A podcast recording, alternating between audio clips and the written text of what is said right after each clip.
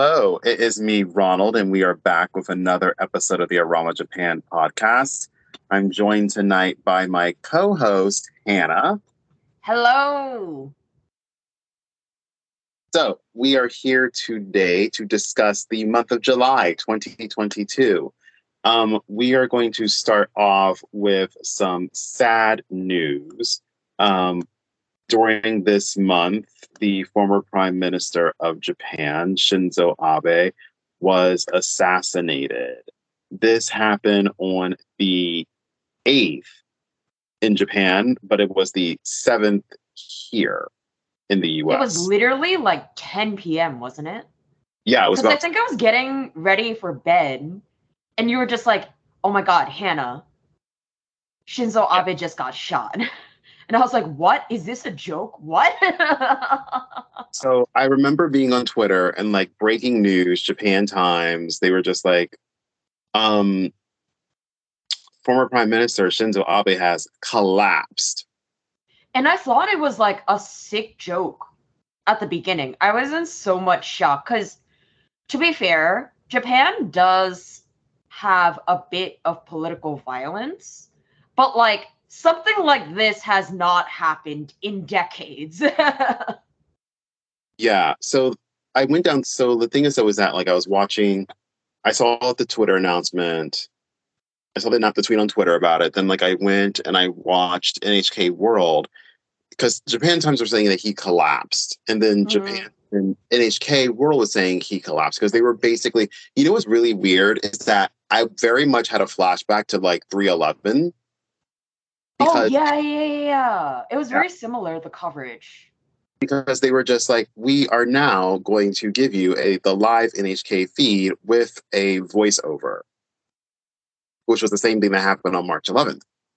So they were just because it like, was such breaking news that they were just like things are just evolving as they come. yeah, like we can't we cannot speculate on anything and so we're just going to do a real-time feed and we were like okay So at first they were just like he collapsed, and then they said um, he was not breathing. and He's gone into like cardiac arrest or something, and then they said he was shot. And I knew pretty early. They said that he was. They said he had no vital signs of life.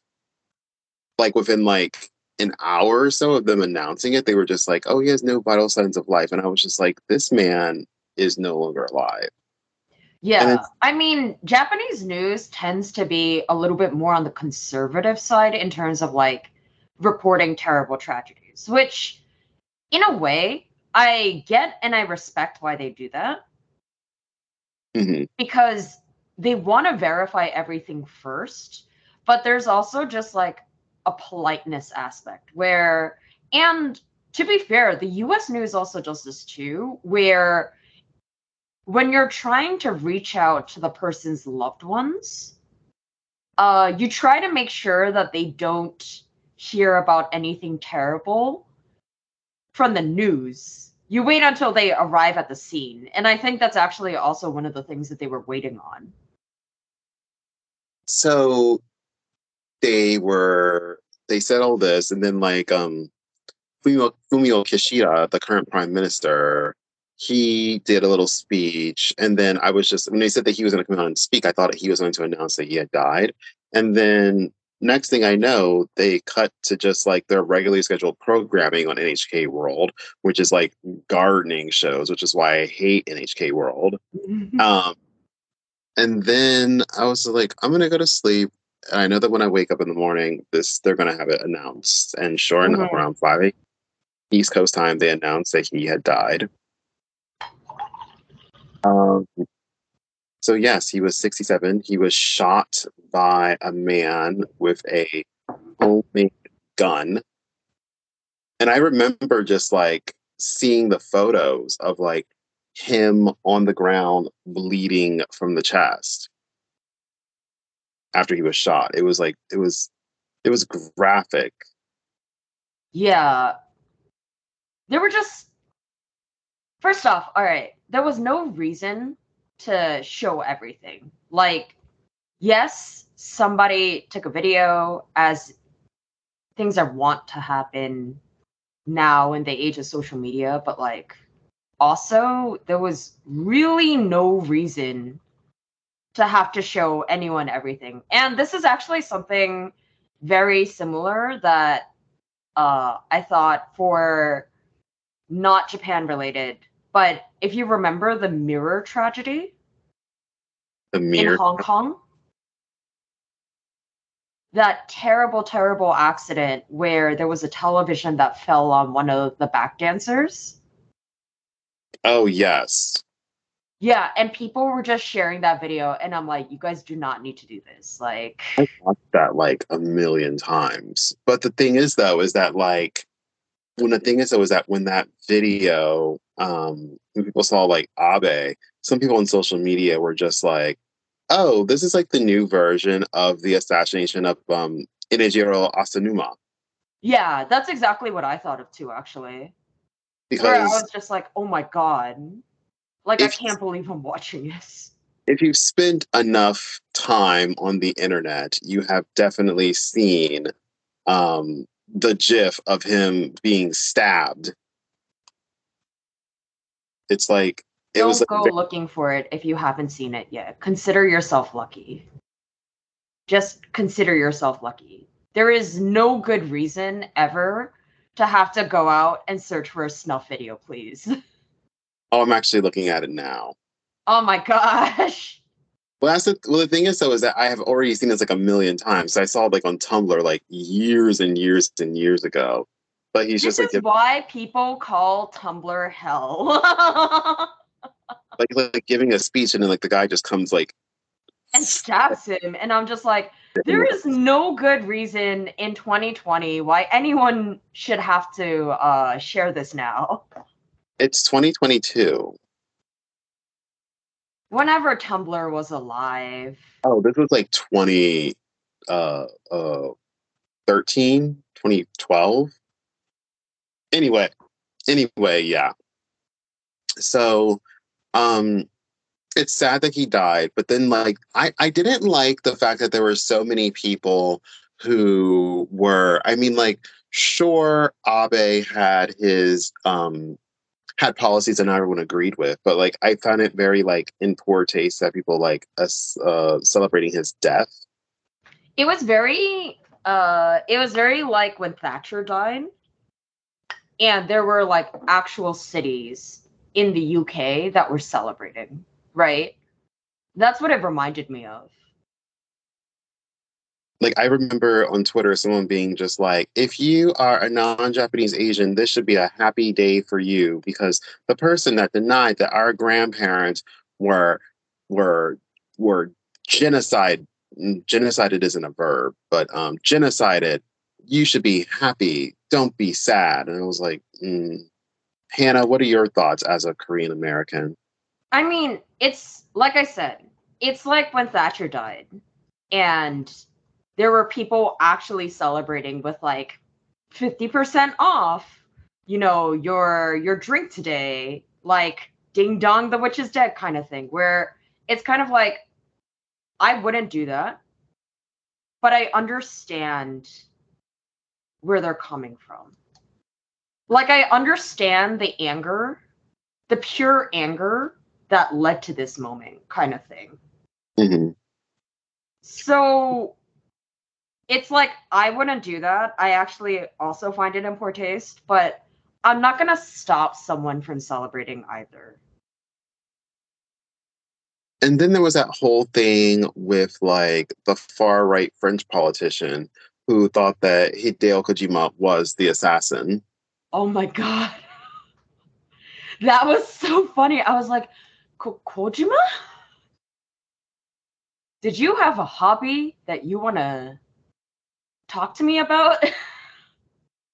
It was just like, oh, a Japanese guy with glasses. Oh, they're the same person. What? Be the same guy. But the thing is, though, is that, well, the story so far about why he was assassinated was it involves a cult, Hannah, correct? Okay. So this is actually another thing that pissed me off about the coverage. Um, first off, Well, there were there were a lot of things. So let me start from the very beginning. Number one, the coverage in the US was a lot was very from the perspective of Shinzo Abe as either a geopolitical ally or it was too much on the war crimes denial and hardly anyone spoke about the actual thing that kicked him out of power which was the fact that IBS. Yeah, yeah, he wishes it was IBS. Um, well, now probably not, but like whatever it was. Um, a lot of it was corruption, and you know that kind of got swept under the rug. So, I guess like good riddance. I don't know. Um, and then You know the second. You know what's Mhm. funny is that the What? same day, like the day before he was assassinated, actually the same day here, I guess he was assassinated, was the same day that Boris Johnson um resigned. Oh, and a lot of leftists were celebrating so hard that day. The- And the funny thing is that both of their scandals involved gardens. So like or Boris land Johnson, use, basically. Boris Johnson's big scandal was just like you had a party with your staff members in the in the in your office garden during COVID lockdown. We were all locked down, and you're over here having a party. And it wasn't one of Shinzo Abe's things. One of his scandals was kind of just like, wasn't it something like buying um tickets to see like a a cherry blossom festival at a garden? And it was like a way of getting close to him. Um, it was because there was a list of attendees to one of his cherry blossom festivals, and like he refused to show the list to show who he was actually very close to. Mm.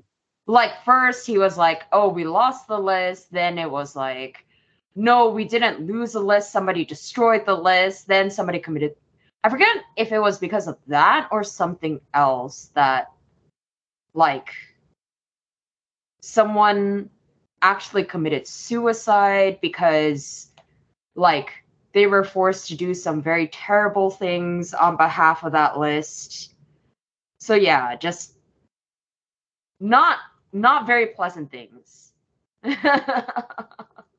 Because there was the the cherry mm-hmm. blossom viewing, and it was like also the school scandal with like yep. The Moritomo Gakuen scandal. What was that? So essentially, it's that they were allowed to purchase land from the government, I believe. I could be misremembering these things because it's been a while. But um essentially they bought it at a price that was suspiciously low. And a lot of people were questioning, well, how could they get it for this price? And turns out Abe's wife was actually on the board of Moritomo Gakuen, and it turned into this huge fiasco. Lots of people, lots of finger pointing, lots of people were angry. Eventually, the combination of these two scandal factors basically forced Abe out of power. Um, that's why he had IBS, which he was like, I need to get treated for this. Goodbye. But we love Akie Abe, ally queen. What? Yeah, she was part of um she was part of the um of the Tokyo Pride Parade in 2014. She's been like very big on like helping out the LGBT community. Well, so's also- Peter Thiel. And there was also that um that photo of her standing in a marijuana field.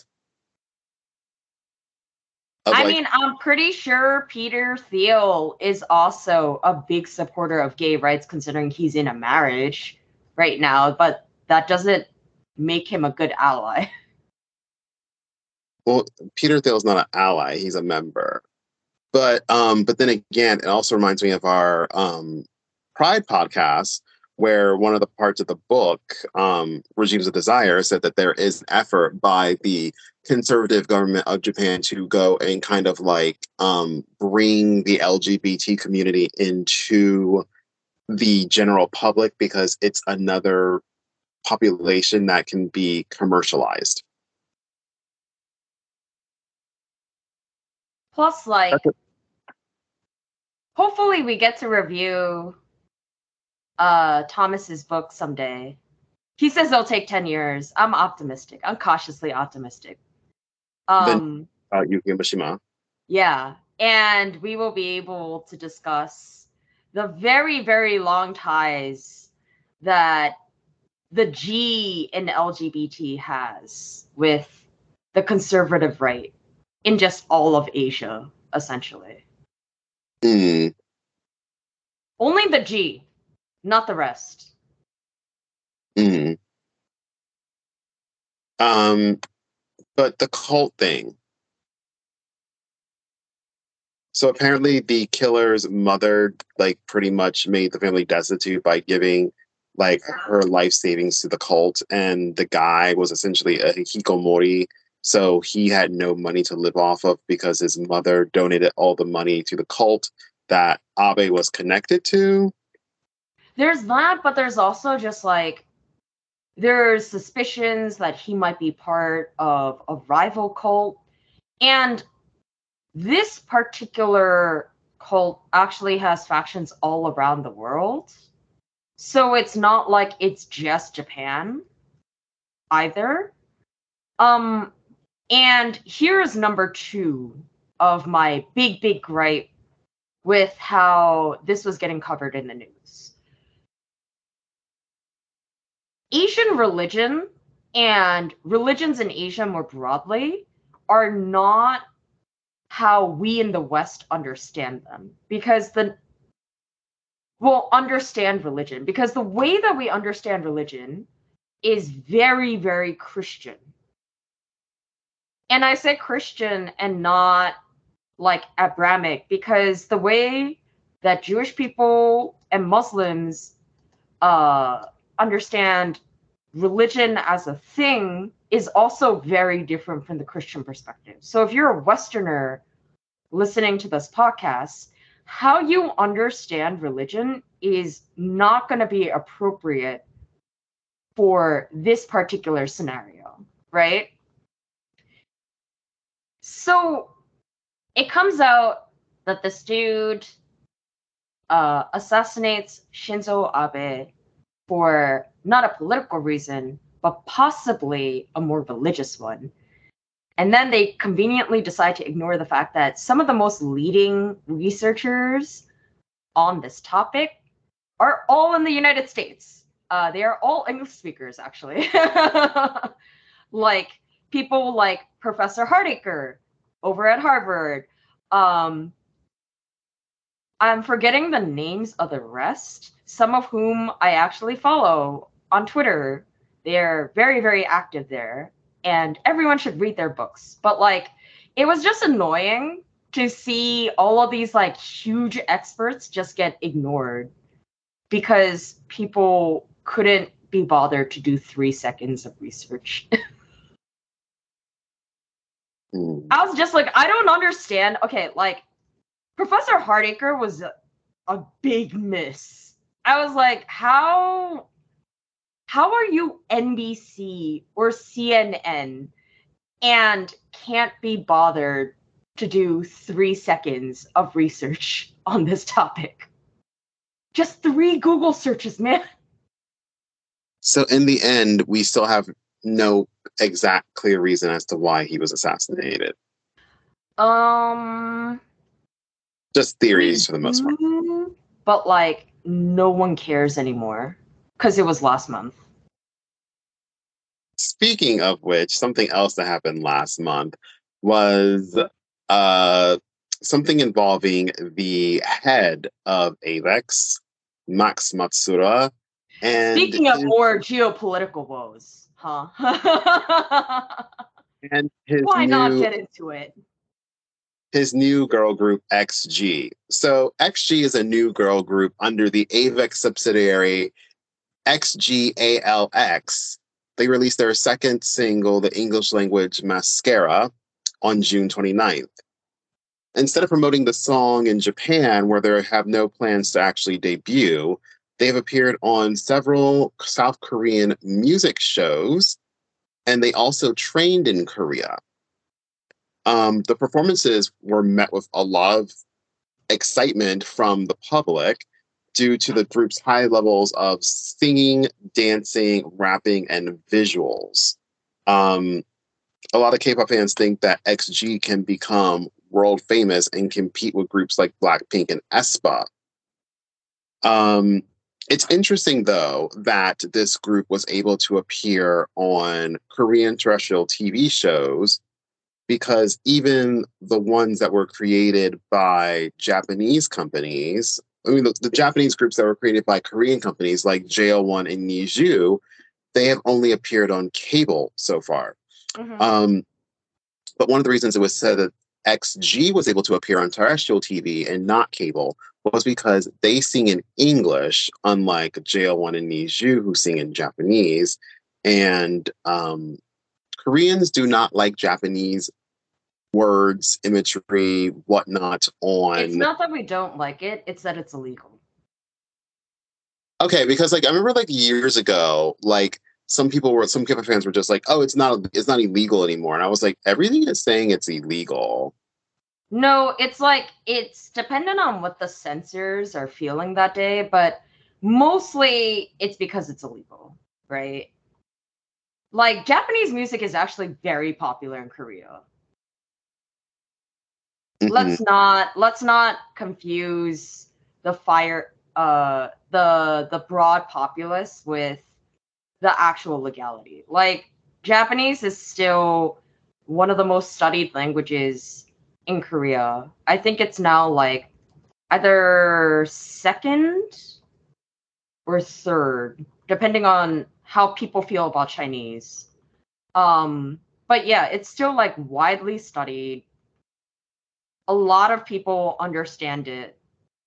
And like people really like Japanese culture, but you know, depending on how the censors feel, like well, yeah, it's either illegal or in in a lot of cases though, it is like lingering bad feelings from the colonial period where Japan colonized Korea. But um Max, who has been doing a lot of live streams recently, um, which people do not like, he made several negative remarks about K-pop and they were translated into Korean and this angered Korean netizens. So the live stream has been deleted. Um, he said in the live stream though that because XG is all Japanese, it's not like K-pop but more like American music. He also said he worked with a producer, Simon, a K-pop producer, Simon, but he was just using him. In doing so, he was aiming for overseas expansion of the group. In terms of overseas expansion, he was asked why should Japan lose to Korea? After all, BoA went to Japan and imitated Japan first. He sees using a Korean producer as a means of not losing. Max previously mentioned in another live stream that he had a hard time selling BoA in Japan. These comments um, upset many Koreans, but also Japanese K-pop fans. Um, they are XG is currently having success due to the rigorous K-pop training system, the Korean producer Simon, and the Korean music and video production teams. Max's comments are now making things hard for XG due to lingering anti-Japanese sentiment. But the irony of all of this is that Avex is allegedly up for sale, and allegedly there are Korean companies looking to buy it. Well, we know who's oh. first on the chopping block. funny thing is that I like I, I the funny thing is that I still find it funny that Avex let go most of their staff that was over the age of 40, but he's still there, even though he stepped down as CEO and then became CEO again. Um, he he needs to have gone years ago. I think but, the saddest thing is that okay, so a couple of backdrops. Um usually the rookie girl the rookie group of the year tends to go to a JYP group. But this year there are no obvious contenders. There's NMIXX or however you pronounce it, but they haven't been doing so hot. So it's very likely that for one of the first times, um, it will not be a JYP, uh, JYP group, but instead it'll be somebody else. And it, like, it may have been a long shot, but XG could have been under consideration. But now they have literally a snowball's chance in hell. Uh, there's no way that they are going to reward it to XG of all people, given that Max has said such things.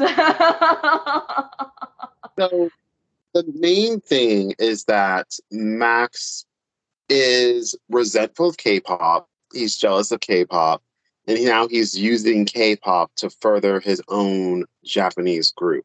But the irony of all of this is that Max is responsible in large part for K-pop. yeah, like he created his own so-called like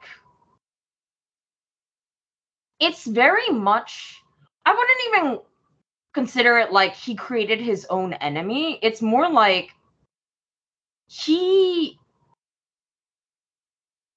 he's being outdone by his successor.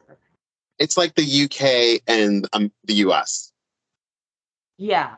Well, no, no, it's like a it's like a teacher being uh Outdone by the student. The yeah. student outdoing the teacher. Yeah. And the teacher's very bitter about this. Like, that is how I see Max right now. because he because the thing is though is that Max Max is a very important figure in the Japanese music the Japanese music industry's history. Like there are a lot of trends that Max um spearheaded and K-pop is one of them. Well, Because- the other thing is also like he he was one of the early investors in SM. Um, well, Yes, his company, right? And so, like, in a very real sense, he invested in the very thing he's jealous about right now, which to me is like super hilarious. But also, I'm pretty sure he doesn't find it that funny. Because like Someone doing- is very butthurt. SM, which is um how BoA came over, Mhm. and then Dongbang Shinki came over, and then he says like were- Korea sent BoA over to Japan like it wasn't one of the stipulations when they when they invested in SM lols. and then and then when there was the whole um breakup of Dongbang Shinki and SM was just like, oh, you guys want JYJ to continue? We will not work with you and send our other groups. And this was Mhm. right around the time where it was expanding. So that is why um, I think it's just Girls' Generation. That was the only one that was not under AVEX Yep. because after they after girls generation took off and was like monstrous like avex pretty much was just like okay we're gonna kill off jyj hmm and then getting SHINee I mean, But the- SHINee did well, but they were no they were no girls' generation. but in the meantime he was kind of just like oh we will go and make a deal with yg and they brought over big bang who were Mhm. had- They had- really pushed Big Bang. That didn't work.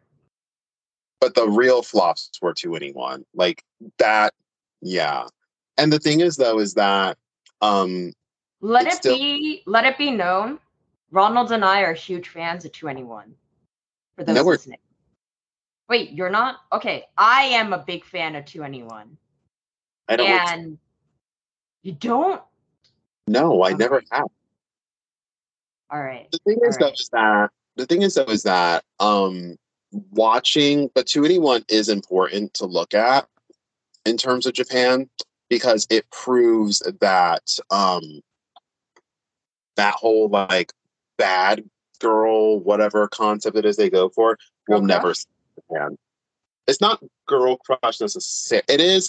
It is, but then it isn't because like basically like their version of it will never sell in Japan, which is why when Blackpink went to Japan, I was just like, what are they? What? Why? There's no reason. And their albums do what forty thousand total in Japan. When you compare it to like a 17 or something, totally different. It's like, what's the point? Like compared to like a seventeen or like even like ENHYPEN. It's like, Yeah. why are you sending? Why are you sending them? Whereas, like, if you look at like twice, oh my god. like the only Korean girl group to ever do not ever, but the only Korean girl group to do something in this new wave in Japan has been twice, and I think a large part of that is because of the fact they actually have Japanese members. Like, Japanese members definitely helped them get onto Kohaku, but I wouldn't consider them instrumental in their success. Just like the maintaining of that success, the three definitely helped. Um, does twice even go in Kohaku still? No. It's now it's now NiziU. Yeah. So there are like basically no like prominent K-pop girl groups in Japan. Meanwhile, this year we've had BTS, ENHYPEN, N17 all get number one albums. Well, Twice got a number one album, didn't they? But it like wasn't like it didn't sell that much in comparison to the men. It didn't sell that much in comparison to the men, and if you look at Twice's height, okay, I am a very very big once. I went both times as VIP, and I would say right now, Twice is nowhere near what they used to be, because I think they've kind of like passed that torch down to NiziU. If you get my drift.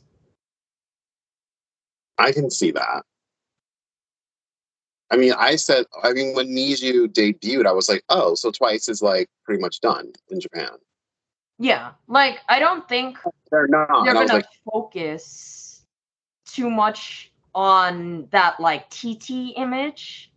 I think that is going to now be NiziU's responsibility. but even NiziU's falling off. Yeah, that's gonna be difficult. Like they still, like they still get like number one singles, but like they don't have the like The TikTok virally, vi- virality of like make you happy. It's not make you happy anymore. Yeah. But um I don't know. Max's whole thing about we're losing the K-pop. I don't I I the thing is though is that I do wonder how many companies actually really care about that now. I feel like a lot Music of com- companies or in general. I feel like there are certain companies that have certain kinds of acts that care. But I don't think like a lot of acts care or a lot of companies care because it's kind of just like, well, we don't make the same kind of music. Yeah, I definitely think it's kind of like a Max cares because he makes like we were both talking about the new Blackpink single. Uh we're recording this on August 20th. So the Blackpink single came out what two day one day ago? And Two days yeah. And it was really funny because one of our friends, Glitch, was like, wait, like somebody actually just pointed out, oh, look, it literally sounds like a Koda Kumi song. Oh, yeah, that was actually, you know what, that was me because like one of my oomps like said, Oh, this sounds like a Koda Kumi song. This sounds like it could have been on Heart. Yeah, exactly. And what label is Koda Kumi on? Yeah. Avex. Exactly. So they would care, but who else really cares? Everybody else has moved on to a different style of music. Yeah, because the thing is though is that Avex basically was the company that invented Girl Crush as we know it. It was uh Gyaru. Yeah, that was Gyaru. And the thing is, Japan has kind of moved on from that style. because like Gyaru was like pretty much like Namie was the musical embodiment of that movement, and then it Yeah. became Gyaru, and then Ku came in too, and it was just like it was like Avex was the soundtrack to Gyaru between like that between like the between like the the divas and between like the Eurobeat music, they were the soundtrack for Gyaru, and then like that sound that movement pretty much died. Um, the Yep, last and Japan said they don't like that sound anymore. Like that is what the failure of 2NE1 of like Blackpink even is telling us. Japan just doesn't like that sound anymore. They used to. the thing is though is that Gyaru basically died, and like the last like true Gyaru artist was Nishino. Kana, and And he- she's currently Even Nishino Kana pivoted. Even Nishino Kana completely pivoted because um because like Torisetsu was not Yaru.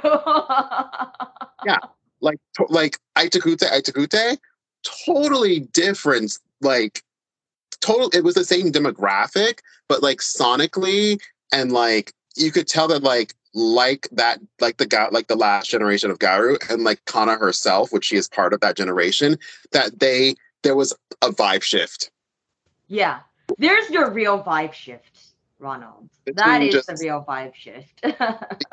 Kana's two biggest songs, arguably in her early era, the Gyaru era, uh, Aitakute Aitakute, and then in the later era, Torisetsu. Two totally different songs, but it really is like a vibe shift. I mean, like, Girl Crush literally just like went, I mean, like, Gyaru basically went to Korea and is now called Girl Crush, and that is basically what most of the K-pop girl groups are doing now. Like, and the only one that had any success with that in Japan as of late was Twice, and then Twice got replaced by NiziU because they're both JYP acts. Yep. And twice the group themselves has literally said, well, you know what? We're kind of done with this now, too.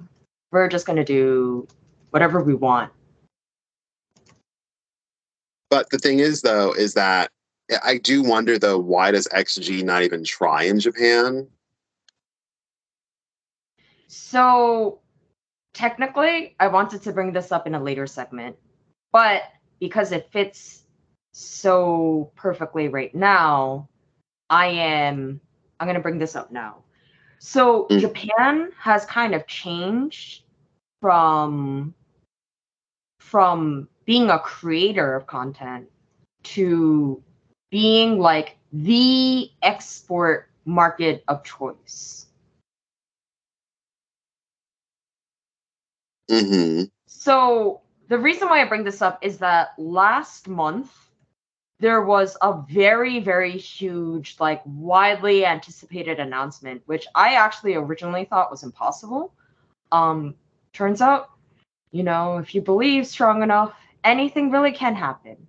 Uh, Solo Leveling, which is one of the largest Korean webtoon series, is actually getting an adaptation. Originally, I thought, first, I thought it was impossible then Tower of God got announced, and I was like, okay, maybe Naver can make this happen, um, because Line is huge in Japan.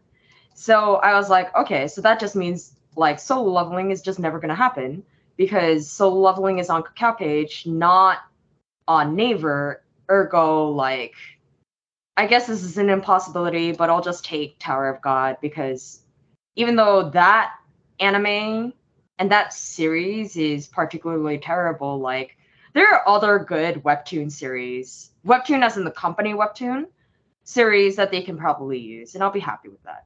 And then last month, I got proven completely wrong, uh, because the solo leveling announcement, I guess like Aniplex really kept it very, very well under wraps. uh, got announced, and everybody collectively decided to lose their shit in a very, very good sense, right?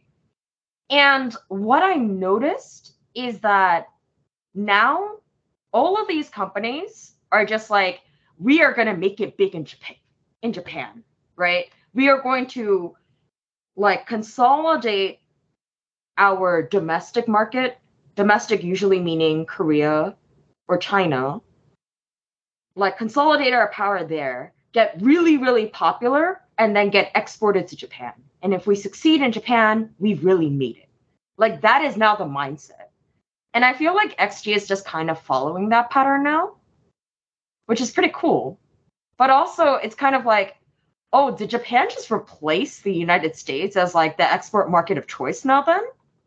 Well, the thing is, though, is that it's probably easier to like, it's, well, let's just be real. Like, it's easier for an Asian to have success in Japan than it is for them to have it in the US.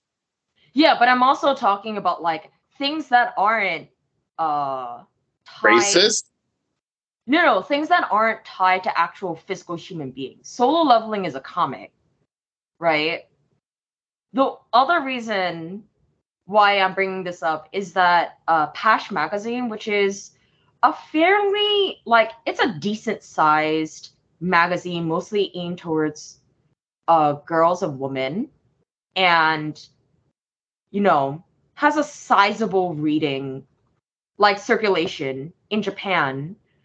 They for their six month half year cover for 2022 actually chose a Chinese BL series uh, that in English is called Grandmaster of Cultivation. And I was like, wow, like Japan is really now the export market of choice. There's a sizable Western audience for both of these things. But they chose to go with a Japanese um, animation studio for both of them. And I'm like, whoa, is it just because like they were just like, oh, we wanna we wanna make it big in Japan. And like the US is just a bonus kind of thing. Mm. So I think that's what XG is also doing. That if they succeed in Korea, they can then be re-imported as a cool thing. Like we also succeeded in Korea too. Well, my thing, the thing that I see, the thing I question about the whole XG thing is it seems like Avex can't do anything on their own now. Like they have no power. They literally have to go to Korea and then come back into into Japan through Korea instead of just like going and just like saying, "Hey, we have a new group. Here they are, music station," like Johnny's does. With the exception, so the the issue I have with viewing it that way is that with the exception of Johnny's, um, no other pop group act in the past, say like three, four years, has managed to make it in Japan. Mm, pop group. Yep. I mean, like, I guess the closest we would have before would have been like LDH, but that's like looking like a decade ago now. Yeah. Actually, no. And then, well, I, I guess I can't count NiziU to anyone and INI, not Edie, INI, because those are all Korean. yeah, they're they're Korean associated. You can't even count BE:FIRST because the premise of BE:FIRST was K-pop, but in Japan. But the thing is, though, is that BE:FIRST could count because they are not part of a. They're not being funded by a Korean company. I guess it's just like purely AVEX. So you know what? Variety show using the Korean template. Yes, but it's not. Well, the same thing can be said about like produce being an AKB Sokus. What is it called? Sousenkyo. Sousenkyo uh, format. And people did say that at the beginning. Yeah. So the thing is, though, is that like I would say BE:FIRST. B first is the last like non-Korean pop act group group act to like have success. BE:FIRST. But yeah. before and their entire spiel was why go to Korea when you can make the same type of act here? So like that rivalry thing is still very, very alive and well there. So okay, so who would you say besides? Well, the thing is, though, too, another part of it, I think, too, is that in Japan, pop music has no place. Like I don't the, think like so. The, Snowman is doing well. Like all of these K-pop groups are doing well. What I was going to say was that like what people think typically think of as like pop music, it really has no place in Japan besides K-pop and Johnny's. Yeah, and the occasional like girl group idol. Girl idol group, right? So like my point is, I understand why Avex has to do this because otherwise they really can't succeed. It's super tough now. Look at all the new LDH groups. They're literally flopping left and right. True. I mean like well, that's because they just released too many groups. Like, do you really need Psychic Fever and the Rampage and Fantastics? Like, all like after generations, it just becomes a blur. I mean, that's also true, but like at the same time, they're doing that because none of them are gaining traction. Like that is that is how a company with acts that literally don't gain traction do. They just release more and more in hopes that one of them will succeed. Well, you can't keep doing that forever. Oh, yes, you can. Yes, you can. So long as you have the funding, you definitely can. Ugh. To think that Snowman's paying for all of that. You're just bitter because that is your money that is being lost. You snowman fan. A Sunotan? Is that what they're called? A Sunotan. Oh, I see. But this is our perfect segue into one of our most popular segments. Hannah, of what's course. it called? Ronald's Hellhole. Uh, it's called Johnny's Corner. Um, yeah, Ronald Hellhole. So Hannah, Ronald Hellhole does not work like Hannah's Hellhole because it's like Triple H, Hannah's Hellhole, the alliteration. It's just not there with Ronald's Hellhole. Ronald's Special Project. oh, oh my God! I think I think that that was something that came out in July. I think an open post in July sometime. One of the readers was just like, "Why do we talk about these acts? Like, why do we talk about like Mukai Taichi and Fujii Kaze and and and they were like all of Ronald's special projects?" And I'm like, Ronald special projects there have been many over the years, even before the even before this site, like uh, Sakanaction, Ame no Parade, Mukai Taichi, Tsuyobi Hoshino no Gen, Suiyoubi no Campanella. Um, I mean, in fairness, in fairness, you do have good taste, but it's also fun to make fun of you. Jikaze. Um, I just remember like I was like, what do all these things have in common? And someone in a group chat was just like, they're all male and good looking. Wait, so like that is not Campanella? Not, except for Suiyoubi no Campanella. That was like the one time. Sakanaction is good looking. This is this is really big news to me. I called Hoshino Gen good looking and you made fun of me. No, I made fun of you for calling um Yonezu Kenshi attractive. Yeah, Hoshino but Gen. I also said Hoshino Gen is good looking, and you were just like, that miso face is not that good looking. I said Gen is cute. You said he's cute, not good looking. Good looking and cute are the same thing to me. And you made fun of me for this. So No, I mean I only recall I only recall Yonezu Kenshi because Yonezu Kenshi is the only man I've ever heard you go up for. And I was just like, oh, what? I would say Hoshino Gen is also good looking. This is news to me. But anyway, we need to get to our destination, which is Johnny's Corner. So, um, on July 12th at 8 p.m. Eastern Time, Travis Japan made their debut on NBC's America's Got Talent. It is the first time that a Johnny and Associates actress appeared on an American TV show since Shonentai appeared on the Merv Griffin Show in 1984. So a long time ago. Yeah. Yeah. It's been 30, 38 years since Johnny's were on American TV, which goes back to show the thing I always say about Japan is that Japan was just 30 years too early with stuff. And also, honestly, it just didn't catch on. Like,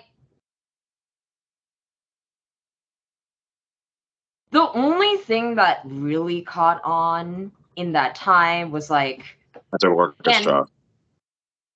X Japan also did catch on, but I would say like it kind of shows Japan's forte, at least in the from the perspective of the United States, has always been bands, not you, not pop acts. And every time I mention, anytime I mention anything related to Sakamoto, you have to bring up Oyoshiki. I mean, like it's true, they were popular going not Yellow Magic Orchestra popular, but certainly like popular enough. Going back, um, so basically, Travis Japan got on the show because a representative of the show heard the buzz surrounding their performance at Orange County, at the Orange County 2022 portion of the World of Dance Championship in March, which they they did that competition like a day or two after they landed in LA. And then they filmed their segment the month after. And um, they went on, they were the first act to be on the show that night. And I turned it on and I was just like, oh, there's Travis Japan. Um, so they performed My Dreamy Hollywood, which is the Japanese, which is the English version of their first original song, Yume no Hollywood. Um, so the performance, the choreography, and the costume choice were all handled by Travis Japan themselves. And um, this was driven by the excitement of them showing themselves to millions of Americans who have never heard of them before. So the judges were all very excited by the group, by like their personalities, their dancing ability, their singing ability, the visuals. Um, it's funny because like the judges were um very just like wowed by all of this. It was kind of just like, oh, you guys have like these glittery jackets and you guys are dancing and doing flips and you guys are funny. And like, and the thing is though, is that as people who consume Japanese entertainment, we look at it as just like, oh, this is just Johnny's. Yeah, but it's so passe. But now John Johnny's is being introduced to America. And I remember there was someone that retweeted the video of um their performance and was just like, "This is like America watching watching Shonen Club." And I was like, "It is like America watching Shonen Club." Interesting but yeah, they did great and they are through to the next round and they will be on the next round. Their, episode, their next episode of America's Got Talent airs sometime next month. Like in the very oh, how Ronald has changed in the past. In the past, when I showed Ronald something with glitter and something that cheesy in terms of like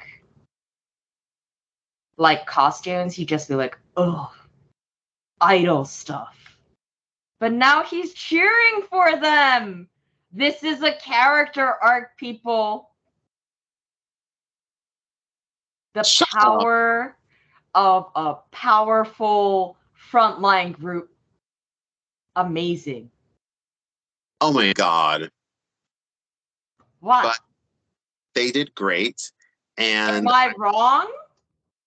Anyway, I, I told the readers after I post the episode, their performance of them on America's Got Talent, I would have something extra special, and that would be my interview with Travis Japan.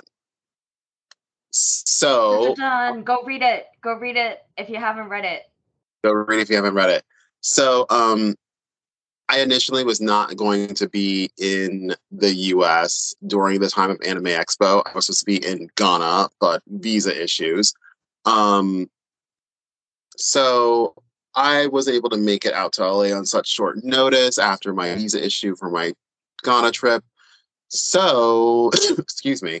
So, we did a video call.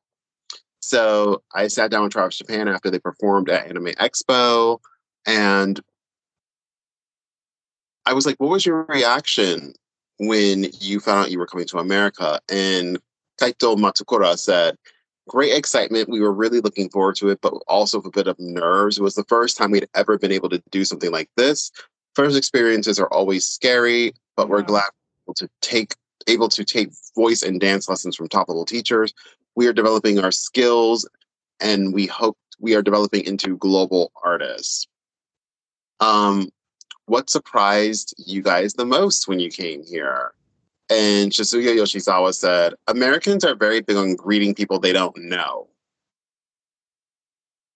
Oh, Are that is true. I guess so. We are known to be a friendly, like a very, very friendly country. hmm So I could see that, yeah. Especially for somebody who's only been in, because they've never left Japan before that, right? I don't know if I don't know their vacation itinerary, but No, like working, working wise. They've oh. never worked outside of Japan. So yeah, yeah. I think for somebody whose first encounter is the United States, it's just so different. Like our sense of of personal space when it comes to like working relationships is very is very different from a Japanese person. I asked, "Oh, you have now performed in front of American audiences multiple times. What is the biggest difference between a Japanese audience and an American one?" And Kaito Matsukura said, "The performances in Japan are more in line with Japan's viewing culture, where we perform and the audience watches. Americans are much more interactive. When Noeru Kawashima does backflips on stage, there's a bigger reaction, like, "Oh my god, wow!" People in the audience are dancing along too. It's a very different energy that is surprising to us. How long have they been around? Travis Japan, how long have they been around? They've been around for a couple of years as juniors. One sec. I'm checking. The current formation is from November. So, as a junior unit, they were formed in 2012, yes. and the current lineup is from 2017. The reason why I ask is because I was just talking to a couple of friends when I went to a talkathon, which is which I'll discuss in the August episode.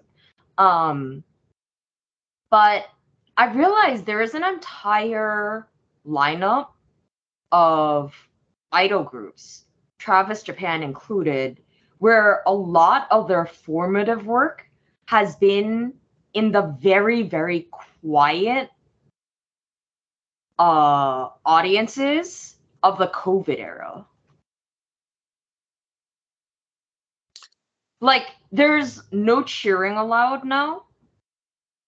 So that's why, like, his comment about, like, Japanese audiences are just like, it's Japanese viewing culture where, like, they don't cheer as much and stuff like that.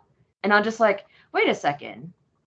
Like, part of that is definitely because the cheering cultures are different, but part of that could also be because, you know, they had to perform in like very, very quiet crowds. Well, people always well, that's like a standard um answer that a lot of people give about the differences between the two.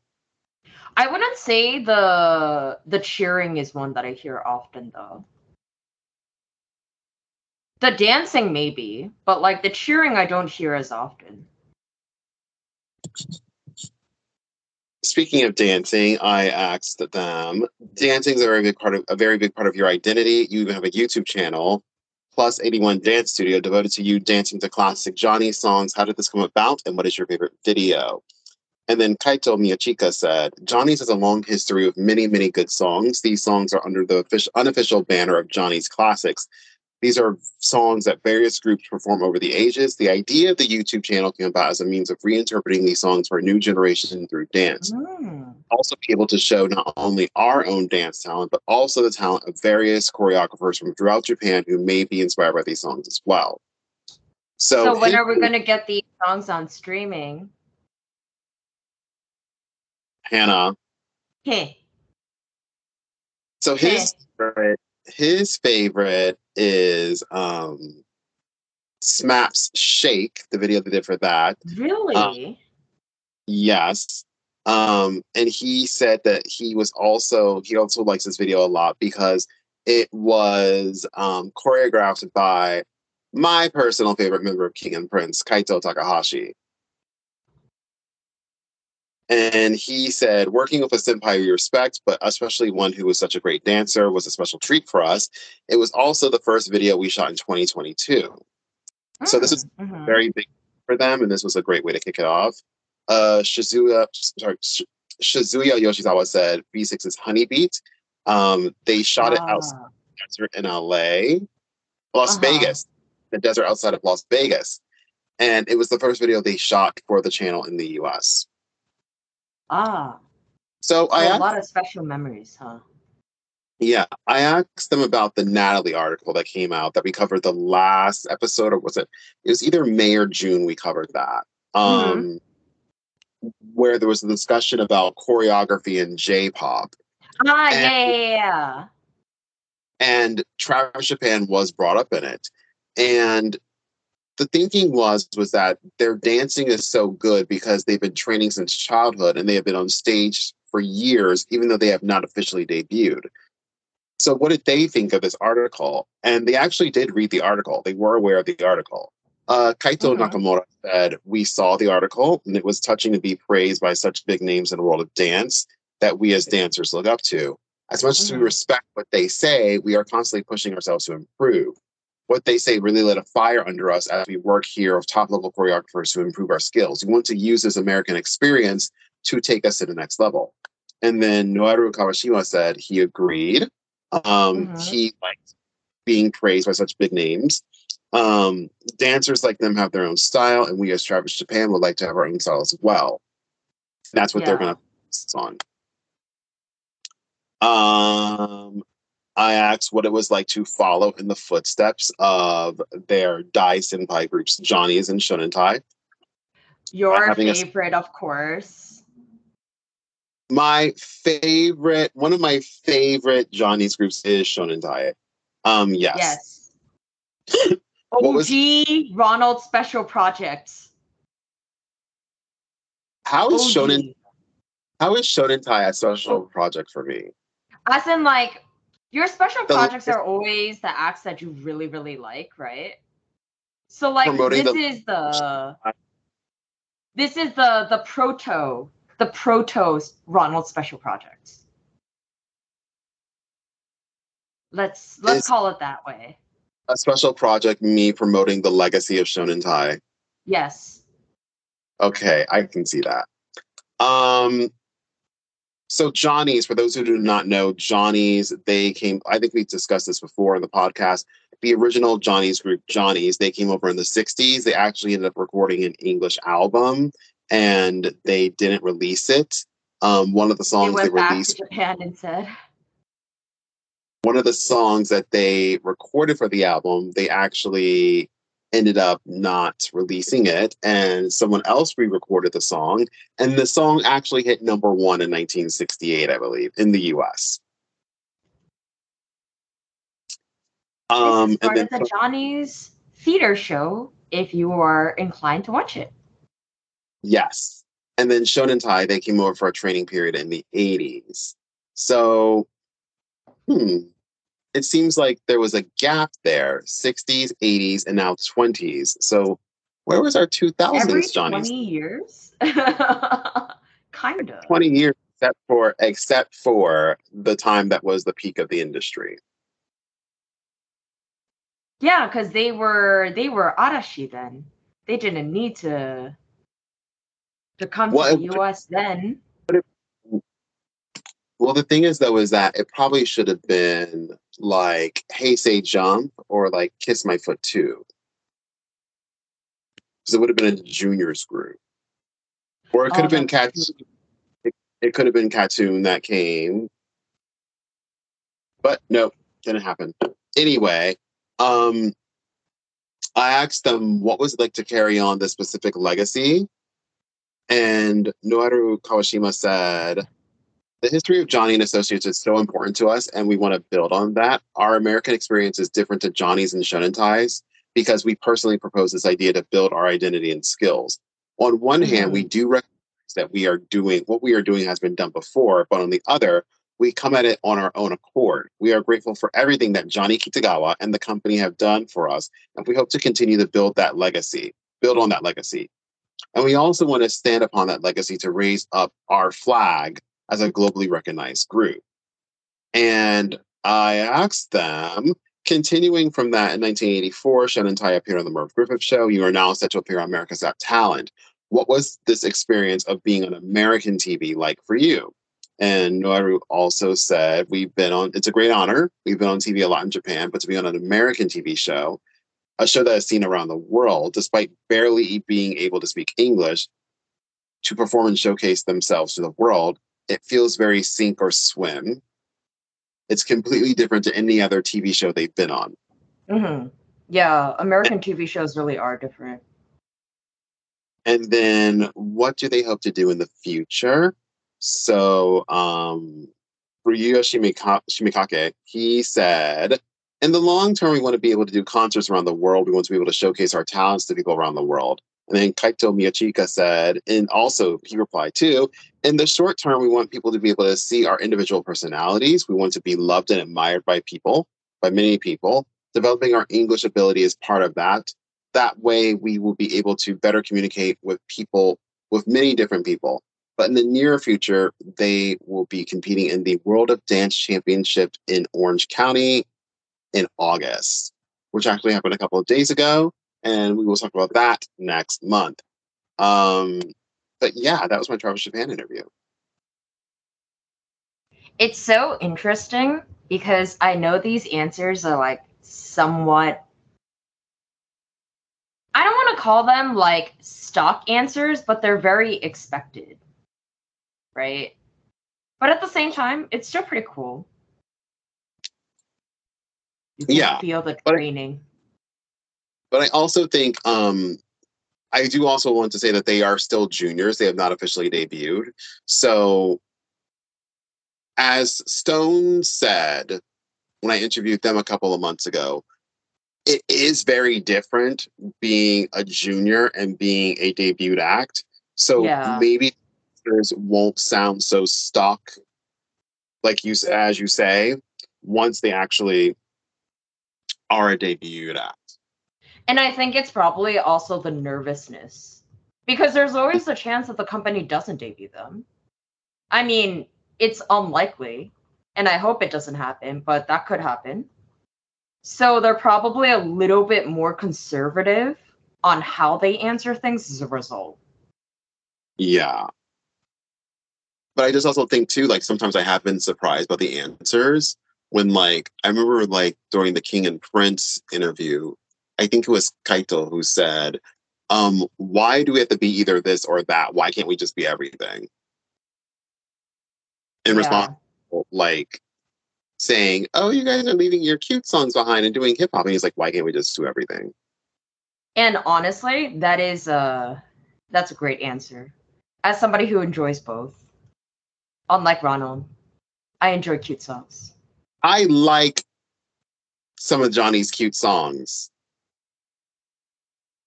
The word like here, listener, is doing a lot of heavy lifting.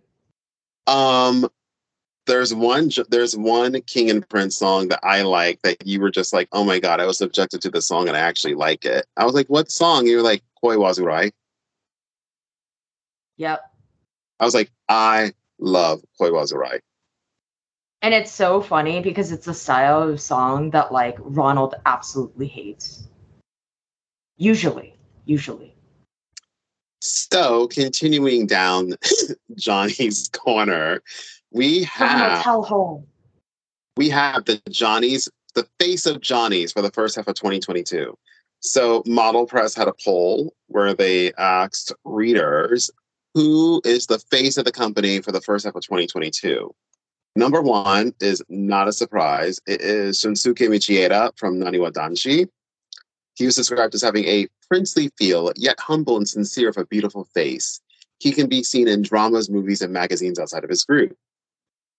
Number two is Hokuto Matsumura from SixTONES, hard worker who was a big success in music, movies, dramas, radio, commercials. And I messed this up and wrote radio again. Just realized that. this is the one that friend of the show, Tim, said, um, he's like, Hokuto's so handsome, but he's almost like too conventionally handsome like an actor to actually be a Johnny's. Is he just calling Johnny's ugly? No, he's not calling them ugly, but he's saying like some people look like a Johnny. But he's saying like Hokuto is very handsome, but in a different way than Johnny's are. Oh, like your stereotypical Johnny's. Yes. Like he looks he said that he's handsome like a like an actor, not like a Johnny. And then number three is Fuma Kikuchi from Sexy Zone, a cool intellectual who's active in music, theater, variety hosting, and YouTube. Rounding out the top 10, number four, Ren Nagase from King and Prince. Number five, Ryosuke Yamada from Hey! Say! JUMP. Number six, your favorite, Kazunari Ninomiya from Arashi. Yay. Number seven, Kazuya Ohashi from Naniwa Danshi. Number eight, Hikaru Iwamoto from Snowman. Number nine, Kento Nakajima from Sexy Zone. And number 10, Takahisa Masuda from News. So those are the faces of the company currently. And it is nice that like these are like mostly newer faces. Like number one debuted last year, number two debuted in 2020, um, number three debuted 11 years ago. But yeah, there's like a number of people in here who have debuted like this decade. So this decade's debuts are one, two, three, four. Four people have debuted this decade in the list of the top 10. That's pretty strong. I mean, granted, it's a model press thing. It's not completely scientific, but it's a good showing. I mean, they could like be like some people would typically think of model press and be like, oh my god, Kimutaku, number one still.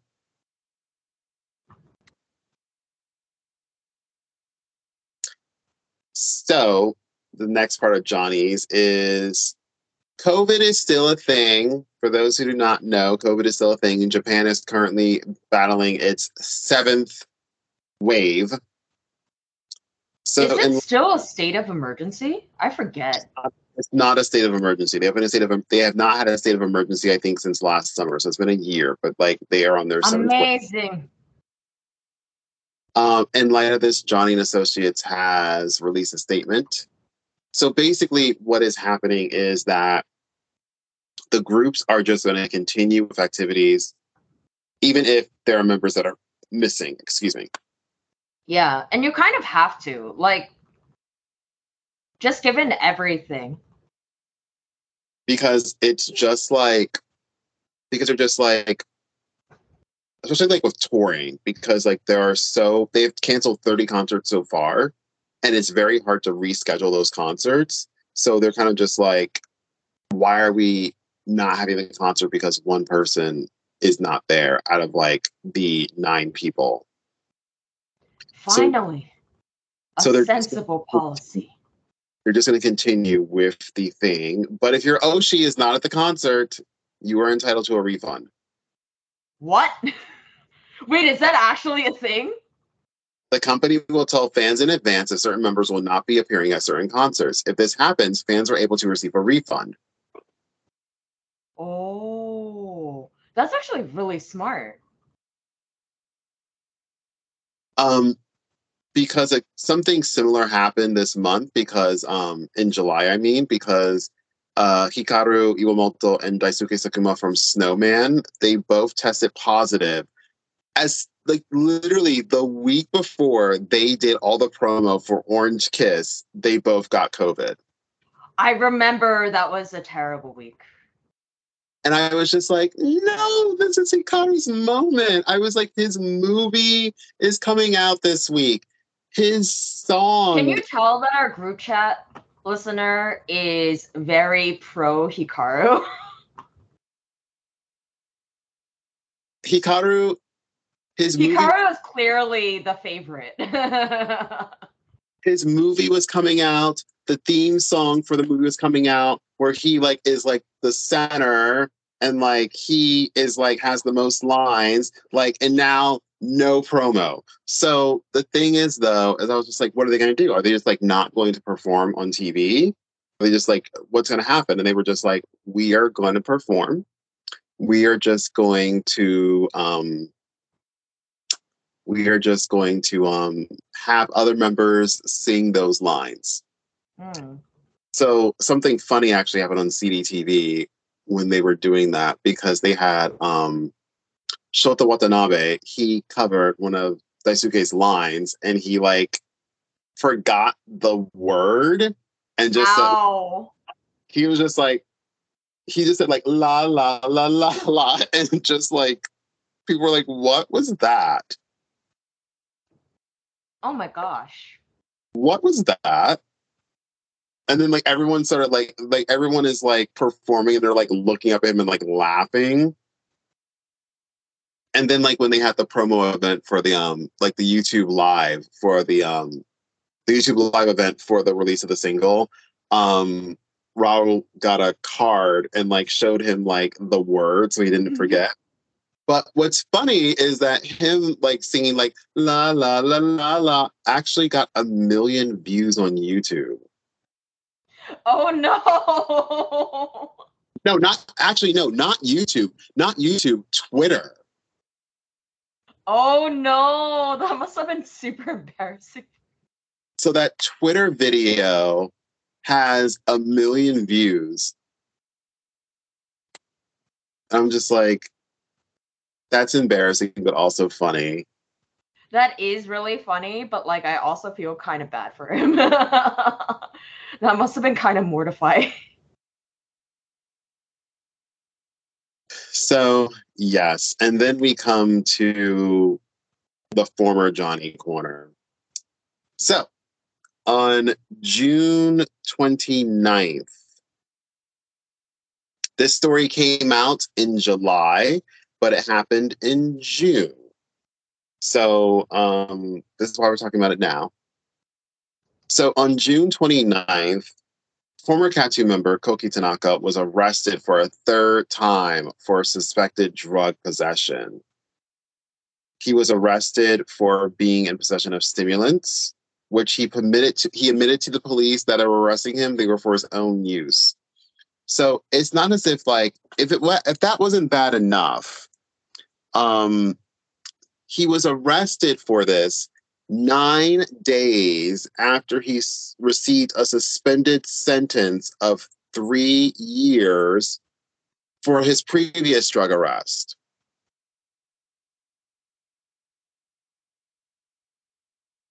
So some people are just like, oh my God, he's a loser. Like, why can't he just like get over it? And other people are just like, this man is obviously sick. And instead, everyone is just saying he's like a loser which opens us up to Japan and drugs and the question of addiction. Hannah, what are your thoughts? I mean, okay, so Japan has been getting better about mental health and like things like addiction, but this is kind of like I remember I was talking to I don't remember was it talking or just like reading a story about the differences in Asian perspectives to like intelligence versus Western perspectives? The Western perspective is very like, oh, you're either born with it or you don't have it, right? When it comes to intelligence. And the Asian perspective is you just didn't work hard enough. Both there the truth lies somewhere in between, but the reason why I bring it up is because this is also very similar to like how some people view addiction and how other people view addiction. Like for some people, they're just like, just get over it. Like, why can't you just, you know, just stop stop taking drugs, right? And this view is a little bit more prevalent in Asia, I would say, than it is in the US or like other parts of the West. Mm-hmm. Japan is slowly understanding the nature of addiction. But, but I think that here, that I will say that, like, the in the US at least, the idea of drug addiction um, is very racialized. Yeah, it is. And and the perception that it's an illness did not really become a thing here until the opiate crisis, which we are currently in, which is mainly mm-hmm. white people. Because back in the 80s, when black and brown people were doing a lot of crack, the crack epidemic in the late 80s, early 90s, it was just like, oh, it's a crime, they're criminals. So, like, the compassion that we are currently seeing was not there earlier. So, that is, it is a change in the US, but also it's a change I kind of like side eye. You can side eye it, but at the end of the day, like, addiction is a very real illness. So, I think it's just one of those things where Japan is not isn't quite all there for yet. Who knows? Maybe maybe in a decade or two will change, but no clue yet. Hmm. Um so there was something that came out in July that was like that was very um how do I describe it? People had mixed feelings about it. And that was the return of Ayumi Hamasaki and her new summer single, Summer Again. So it is what you expect. It's what you expect from Ayu. Um, it's like a dance song. It's very it's her doing summary things and it is I don't know how to describe it. It's just like like I didn't like the song. I thought it was like kind of corny. I thought it was just like, oh, we're doing this, I guess. But some people really liked it. Some a lot of people really hated it and said it was corny, it was dated. Um, that like it looked like a video, like the music video looked like something that you would see from like a RuPaul's drag race contestant. Mm-hmm.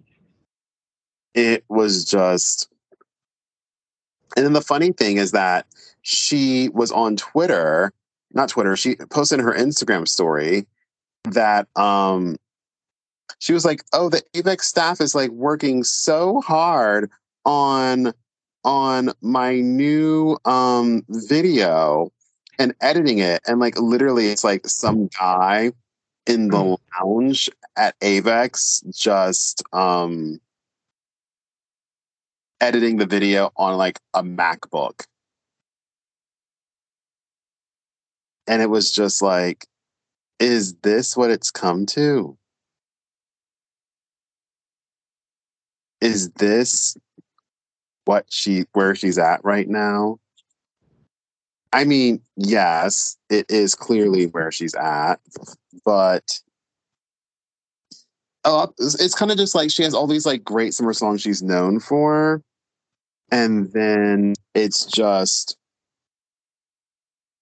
oh, this is what she's doing now.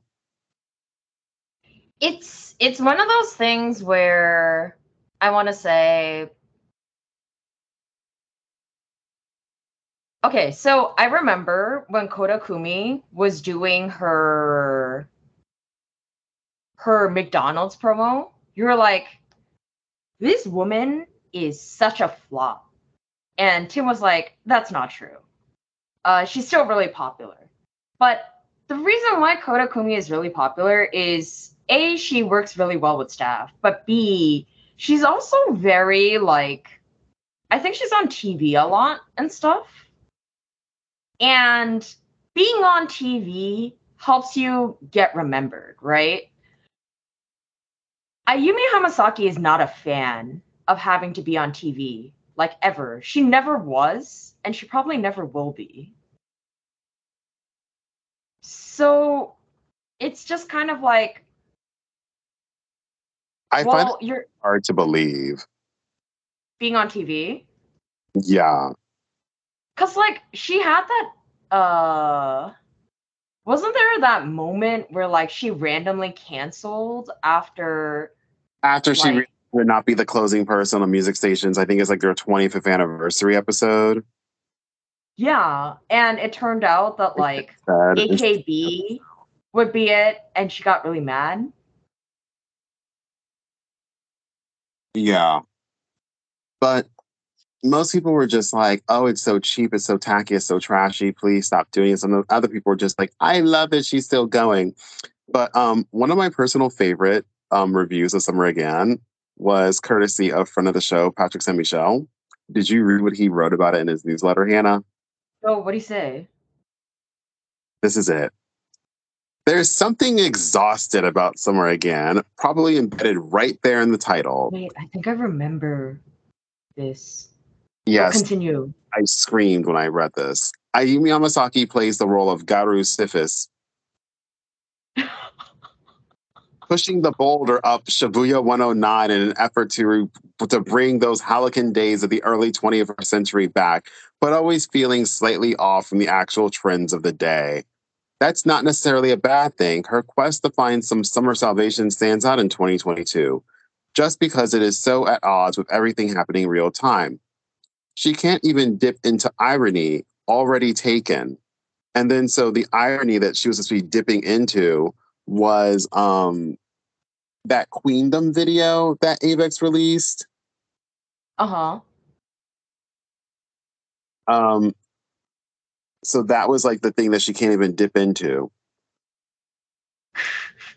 And then he continued, Hamasaki has yet to see her moment of reevaluation, like what Namie Amuro got when got ahead of her retirement, largely because she continues to zoom ahead, backed by the big tent sounds of a different era. Summer has arrived for Hamasaki. That's just another time to try her. To, summer has arrived for Hamasaki. That's just another time to f- try to find her place in the modern world. She really does feel like a time traveler. It's funny that you mentioned Queendom because Queendom, uh, because you're talking about the big, like, the big, like, Chiki Chiki Banban song, right? Yeah, that. Yeah, and that was part of like an anime TV show where like a Chinese strategy strat, mm, tactician like travels in time to modern day Shibuya, right? And it's just so funny that he mentions Queendom because I'm like, yeah, Ayumi Hamasaki does feel like a time traveler. like she's just permanently stuck in this one era. My thing was imagining her rolling a boulder up Shibuya 109. which is kind of what she is doing. So, I mean, it's not wrong. It's just, it's just such, it's just such. But uh, apparently, there's a new album coming later this year. We just have to see. So we will be talking about her more. Um, before we go into favorites, we are going to go into Hannah's hellhole. See the alliteration. Yay! Well, we already previewed part of it because of the anime announcements from AX, which are always, always, always a pleasant surprise, right? Um, especially this year, since you know solo leveling was a thing, MDZS was really big, and everybody was really happy about that. And in addition, like I said before, it seems like for weebs, the big the big market to conquer is now Japan. So VShojo actually announced several very, very big debuts. And one of those debuts was none other than Kson, who is probably better known as Coco or the person who used to be Coco, the person behind Coco. And she actually brought along with her a new VTuber named Nazuna, which everyone recognized as Uruha Rushia the moment she spoke. Which I found, I was like, how'd you guys get that from one line? But, you know, never underestimate the abilities of weebs, I guess. So, yeah, it's been an exciting, exciting month if you're into VTubers. Who knows what the future will bring. I don't really know how I feel about like VShojo's first two Japanese acts being like literally the number one and two uh the number one and two of the VTuber world. Basically kind of sending a signal that like unless you have more than three million dollars in donations, don't bother applying for it. Um, but then again, I guess that's always been their brand, that they're able to recruit that kind of talent. So who knows? All the best luck to them. And that is it for Hannah's Hellhole, because I got to talk about solo leveling before. Yay. So we are going to go into favorites. So, um, Hannah, continue. What are your favorites? Okay, so Night Tempo is clearly a show fave. And we all know this. So, in lieu of talking about my favorite album, I'm actually going to talk about how I was able to watch Fuji Rock, which was super pleasant. Uh, this was my first time watching the three channels, the three YouTube channels that they have. And not only was I able to catch a number of acts, which was really, really nice, it was my first time really watching it in full, but I was able to actually see Night Tempo's entire set and it was great because like he had Bonnie Pink on, he had one of the Philosophy No Dance people on it, and I was just like, wow, like I really hope the way that he's pushing that 90s, that blend of city pop mixed with 90s sound. Should we okay? Yeah, I really, really hope it becomes the next big thing because I can't understand for the life of me why it's not more popular. the thing is, though, is that in our year end episode, Patrick, who does PR for um, Night Tempo, he said that the next, the Night Tempo sees the next big wave being Shibuya-kei, which. And is, I hope he's right. which is going to be a bit problematic considering that the face of Shibuya-kei is a man whose face nobody wants to see. Well, not anymore. He's back. Cornelius is back, yes. But um, continuing with Night Tempo, something very interesting happened um, with Night Tempo in this month of July. So he produced a song for um he produced the song for Suzuki Anju.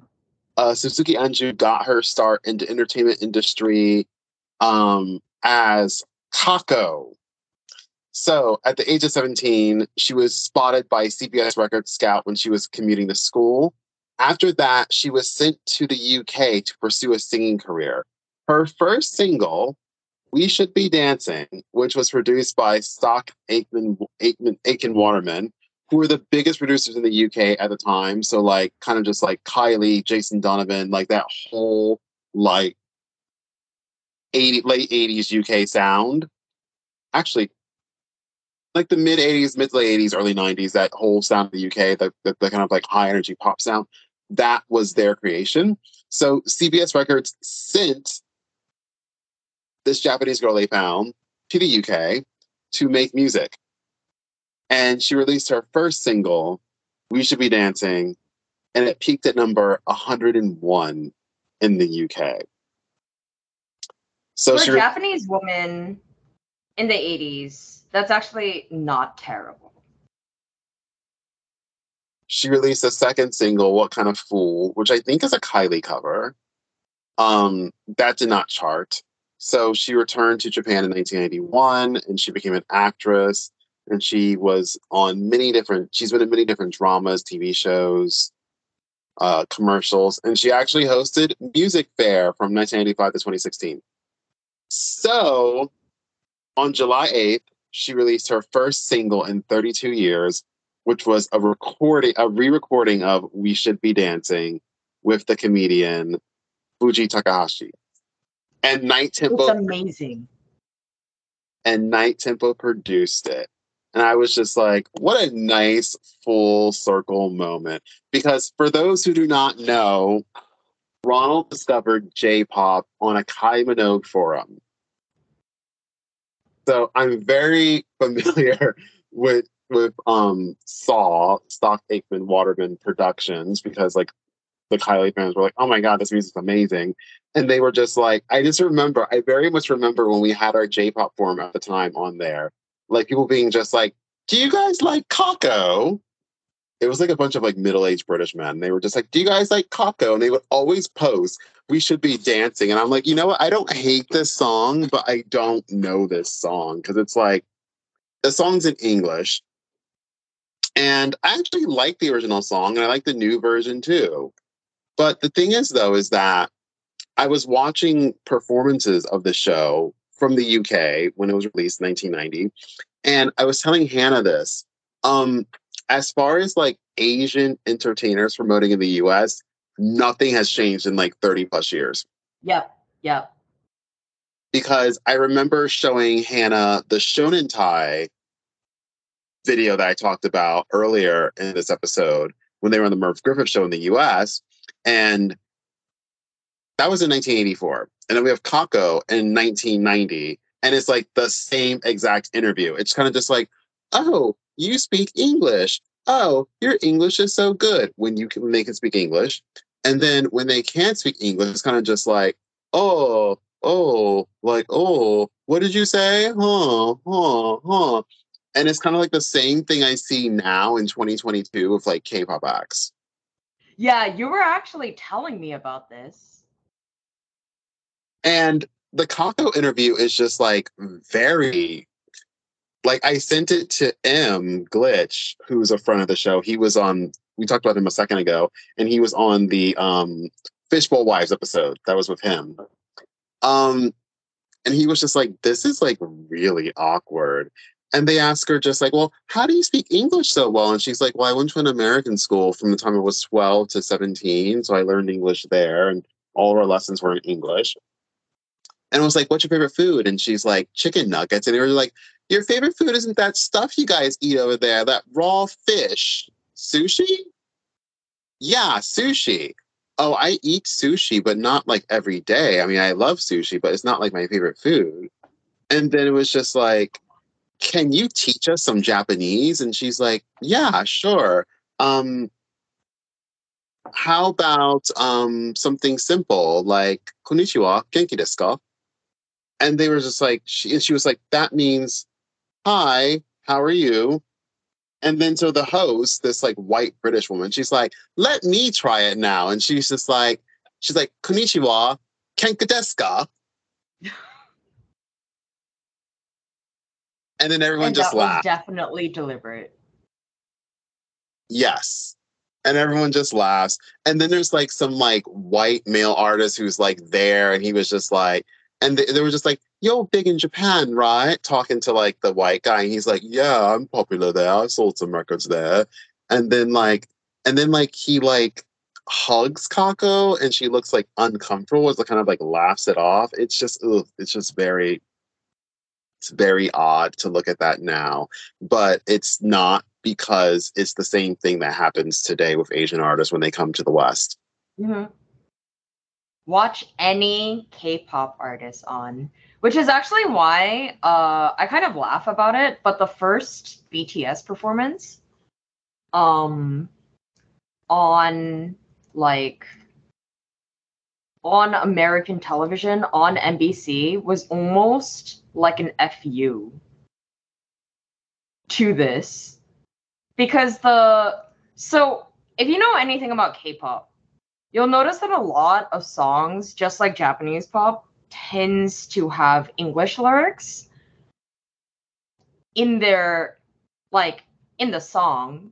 And for whatever reason, they chose one of the very, very few BTS songs that is completely without a single lick of English. I think it has one non Korean word, and it's literally Anpanman. Mm. And I was like, you guys had to have known when you were choosing this what you were saying. Like to NBC, which was like, fuck you. but yeah. And like this again, once again, this goes back to something I've said before is that going back to the whole like XG thing, um, because sometimes a lot of people over the years have been like, well, Japan never tried. Japan never tried. It was like Japan actually did try. They were just 30 years too early.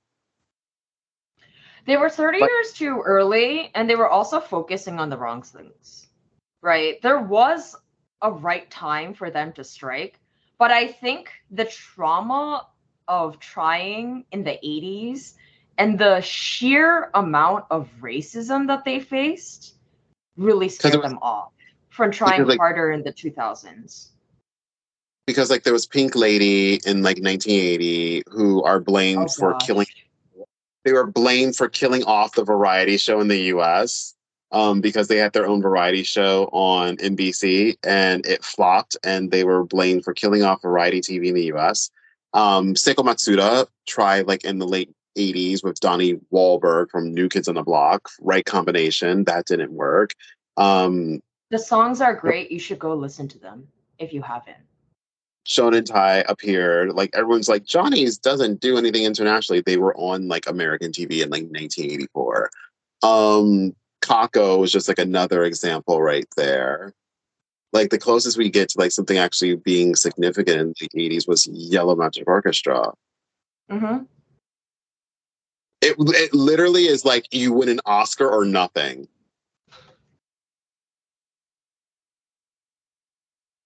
So I mean, as much as Ronald likes to disagree, X Japan was also big, but they were met with an epic ton of racism.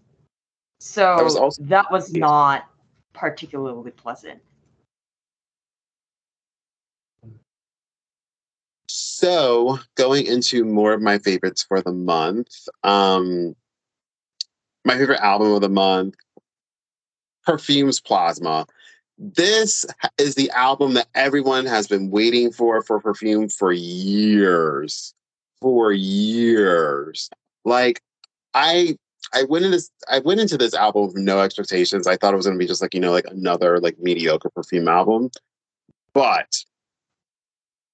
COVID really did do Nakata good because this is it's not as good as Candy Racer last year's Kyary Pamyu Pamyu album, but it's pretty damn close.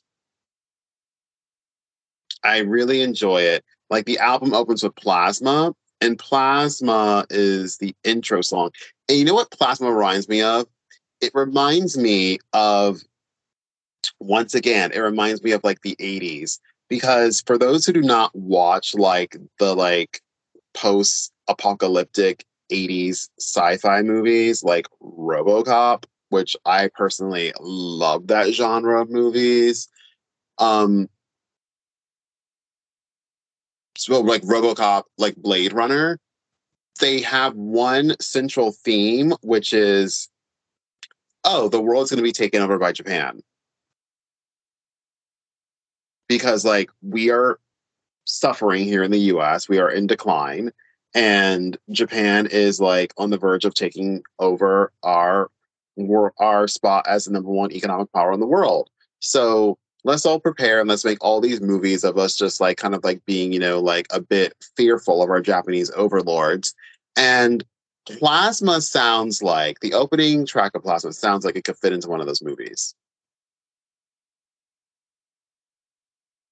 Spinning World, which is the promo single for this, it's great. It's like fun. It's something I haven't felt from Perfume in a while and the fall, the song after that, Mawaru Kagami, that like hearing this version of it on the album, like it made me like the song so much more. It's very like typical Nakata, but like the good stuff, not like the shitty stuff. And I even ended up liking Flow once I heard it in like the the context of the album, I end up liking it even more. So yeah, I really like the Perfume album. It's one of my favorites of the year. Um, and then um, I couldn't leave this month without bringing up the new Snowman single, Orange Kiss. I talked about Orange Kiss a bit earlier. I like Orange Kiss. Orange Kiss is nice, but Orange Kiss is not the star of the single. The star of the single, the real star of the single is Feel the Light Lovely.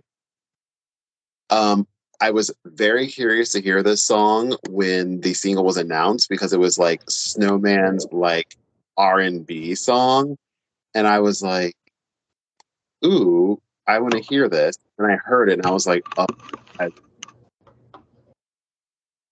I love this. It gives me almost like the same kind of feel as the Diamond J Soul Brothers tonight from last year. Which I was really, an unexpected LDH surprise for Ronald picks. Yeah, for actually LDH unaware. LDH got two picks at the end of the year last year for me, which was like of all the stuff I say about them, they actually got two picks last year and which um, is pretty amazing. but um,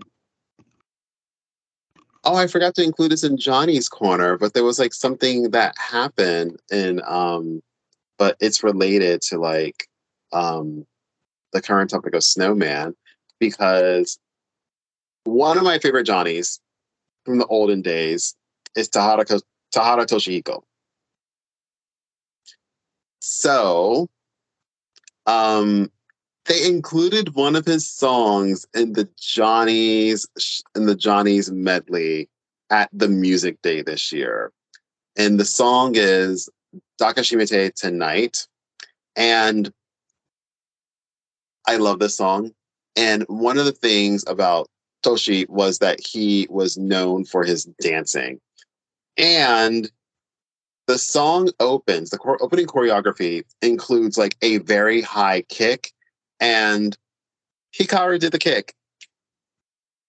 I was very so excited by that. like, new fave covers old faves iconic moves basically.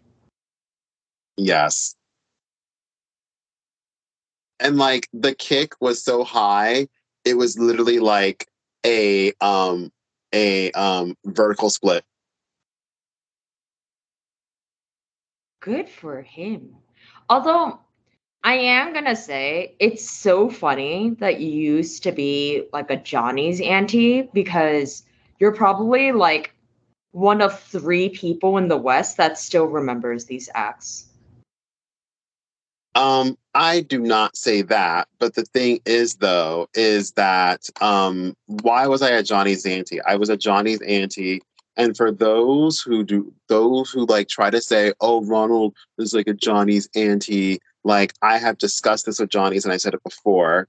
But um, there were Johnny's acts I liked before I came out as a snow as a um, as a Johnny's fan. Like I Why do you make it sound like you were oppressed for being a Johnny's Auntie?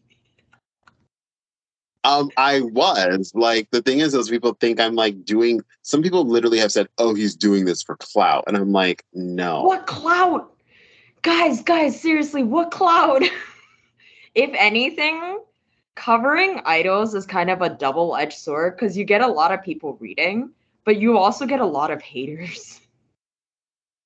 Um, so the thing is, though, is that I've always like made my love of Shonentai known, also of of Toshi, because like those were like all around entertainers within the company, but in the 80s. And also like there's nothing many people talking about them like in 2012. Like everyone's just talking about like Arashi and like KAT-TUN, and I'm just like, ooh, the complacent period. Ooh. But then once when you get to like some of Hey! Say! JUMP's better songs and you get to King and Prince's better songs, and then really when you get to Snowman, it's when like Ronald can like be on board again. But the um the Johnny's medley, um the Johnny's medley this year at the music day was very nice because we got a we got a lot of good songs. We got a Shonentai song. We got Kamen Butoukai, which included my favorite King and Prince member, Kaito. Mm-hmm. So again, new fave covering old fave. So it was basically like all older people because we got Tahara Toshihiko, we got Kondo Masahiko, we got Shonentai, we got Hikaru, Gin- Hikaru Genji, we got Otoko Gumi, SMAP in Tokyo and V6 and KinKi Kids and Arashi and Taki and Tsubasa and uh, Shuji to Akira. Which was nice because it was like the two Rens. You're just happy because they are they are your new favorites. And you're just oh. like new favorites. No, because the thing is, is I like it when the company actually acknowledges like the very old acts because I think those are some of their best acts. This hater. This Ugh. hater.